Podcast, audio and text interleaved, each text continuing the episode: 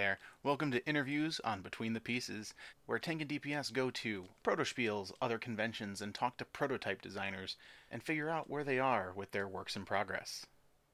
Alrighty, so we're here on Sunday of Protospiel Online in October, and we are here with Chris. Chris, tell us what you're doing here at Protospiel. Hey guys, thanks for having me on. Uh, testing out quite a few games at Protospiel this weekend, but uh, uh, one of the ones that I'm really excited to get back on the table is the Clockwork Maze of Professor Blunderbuss, hmm. which is my the first game that I uh, ever designed. Um, it's a steampunk themed cooperative adventure game where you're navigating a uh, a maze that's constantly changing, a mechanical maze invented by an hmm. evil genius, and uh, you're a team of steampunk inventors, and you're trying to make all kinds of cool steampunk soldiers and robots and automatons and fit them out with weapons and devices to help you navigate this mechanical maze. And um, so Protospiel, of course, is just a fantastic opportunity to um, play test. Um, these days, it's one of the few remaining ways to play test with anyone but your family, especially online. Um, especially, yeah. yeah. And and I just love Protospiel as a platform. So excited to get everything on the table this weekend. It seems like quite a game to try and put over like tabletop. How has that been affecting your ability to playtest it? yeah. So actually, uh, it's been a bit out of commission for a while. Um, I've been trying to show it to a few publishers, but have kind of been taking a fresh look at it and taking a lot of feedback and wanting to make some um, iterations on it. And so I'm excited to get it back on the playtesting table after um, after a little bit of a break. Um, so again, Protospiel is the perfect place for that, and it's it's one of my favorite online conventions. So it, um, I guess to answer your question, it is a bit of a handful.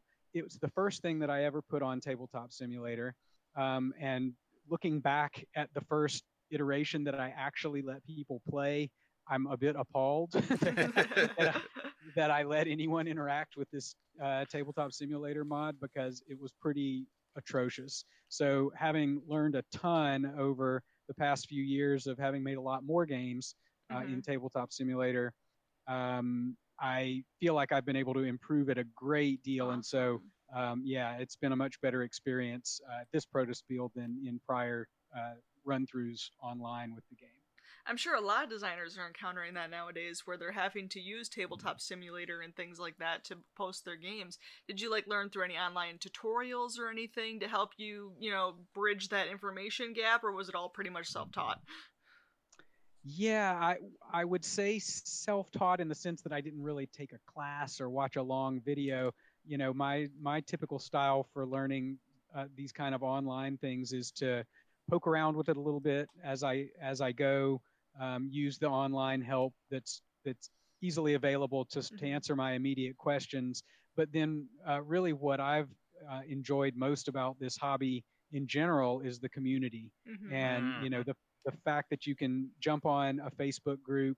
Um, I, you know, I'm a part of several online game design groups, and everyone there is just so um, dedicated to lifting each other up and helping each other learn new tricks and and uh, answer questions and find best practices.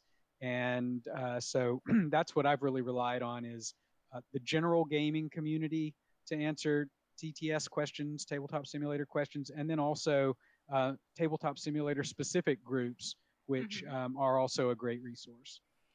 So the resources are out there. You just got to ask the questions. You don't have to continue Absolutely. to bang your head against the wall. I feel like you're, you're talking here. to me. I see you, Eric. well, you mentioned that this was uh, a game that you've kind of gone back to and iterated a lot, uh, a lot on. So, uh, how long have you been working on this game? And also, kind of curious what inspired it because the name is very interesting. Thank you. Uh, yeah, I've been working on this game since 2017. I guess the middle of 2017. So it's over three years now. Again, with some with some breaks to work on other things built in there. Complex um, games take a while. Exactly. Yeah, and and especially when, you know, I was never really a, a super um, in depth. I mean, this is sort of the way that that got me into even hobby gaming at all. I kind of decided I wanted to make a game and then started learning about hobby gaming, which was kind of backwards. Um, That's one way to yeah. do it.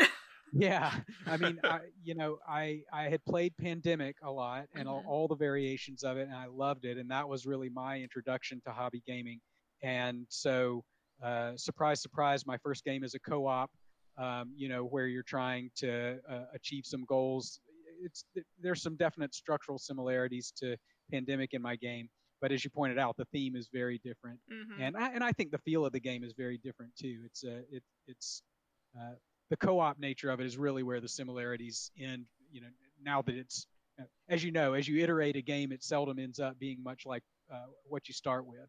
So, um, uh, but it's been a fun journey trying to to uh, evolve the game.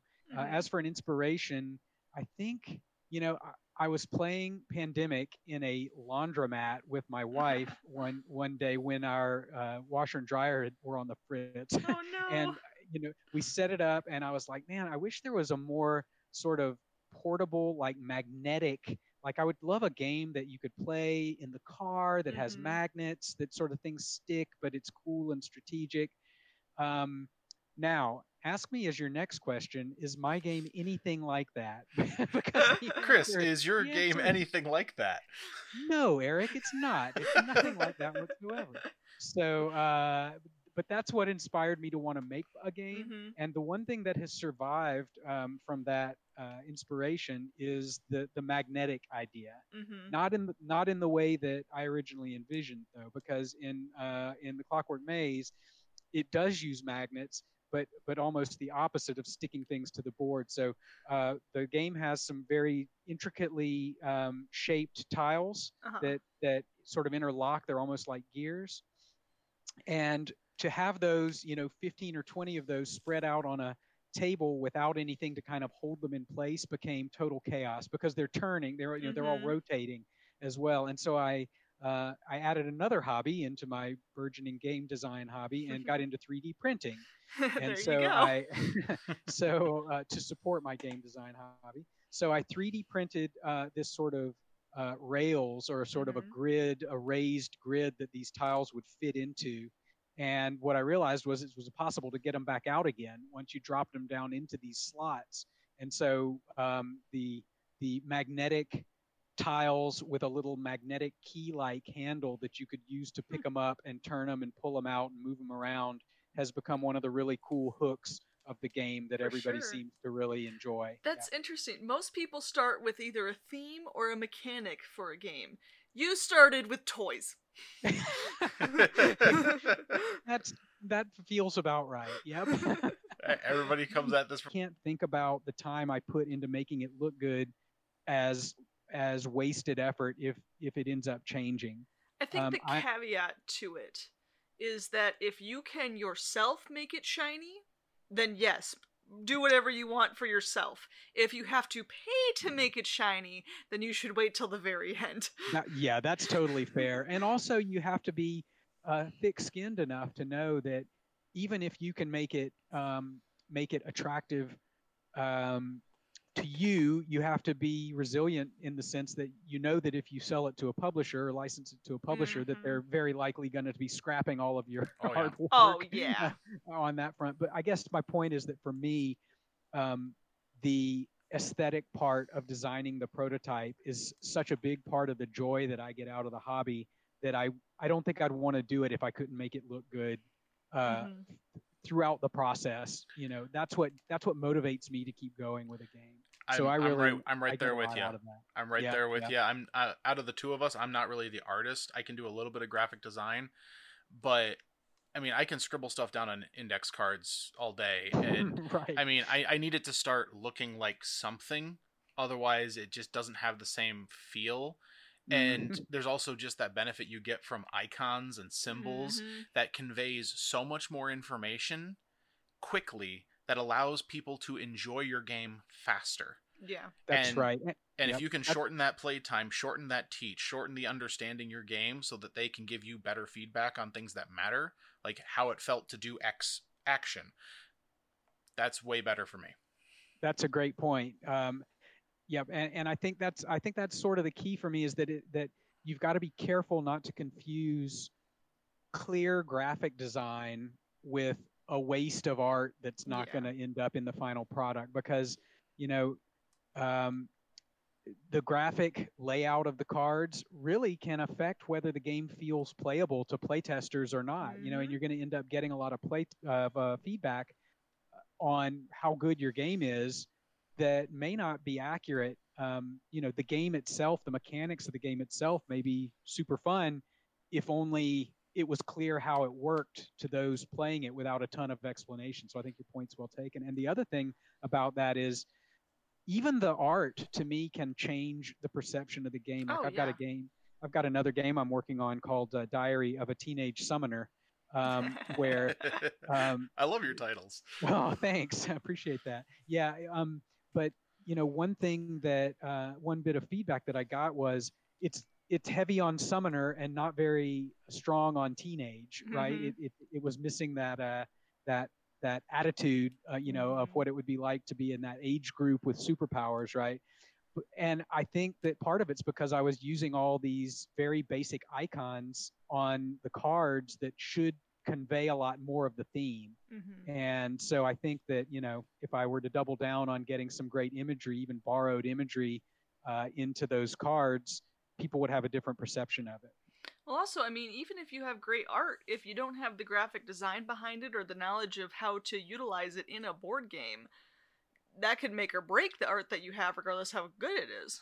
Absolutely. Yep. Very true. Very true. That's the thing. Like, I get a lot of people, like, when I do commissions and stuff, that I'll say, hey, this is a good idea this way, but then they want it their way. And I'm like, but graphically, it's going to be better this way. And sometimes you have to convince people. It's like, trust me, I've made a bunch of board games already. right. if you want people Trust to be able to read this, it needs to be black lettering. Yep. Yep. Absolutely. Well, coming from the video world of working with clients on on jobs like that, I know I know that's definitely true. It's frustrating when the client feels like they they they're married to a bad idea. oh, yeah. What do you mean you can't read white lettering when you're looking at a overexposed background? Come on. right. Or yellow on overexposed. Well, uh, that's pretty much all the questions we have for you. Is there anything that you want to talk about, plug on some social media or websites? Uh, folks are welcome to take a look at my projects on uh, uh, on my website. Www.stoneagedistractions.com, uh, all one word. And uh, just keeping in mind that those are projects at all different levels of completion. So uh, I try and throw up my early ideas to get a sense of what people think about those. There's a little button there that you can follow and get my my roughly monthly little newsletter update that I send out. Um, other than that, look for me on Facebook. I, I try to creep around all the uh, the big game design sites. My favorite is the uh, BGDL Facebook page, which I know a lot of folks are uh, are members of, and uh, look forward to seeing folks there. Alrighty, well, thank you. As always, all the information will be in the text box below. All right. Nice talking with you. Thanks, guys. This has been a lot of fun. Thank you for listening to interviews on Between the Pieces with Tank and DPS. See you next time.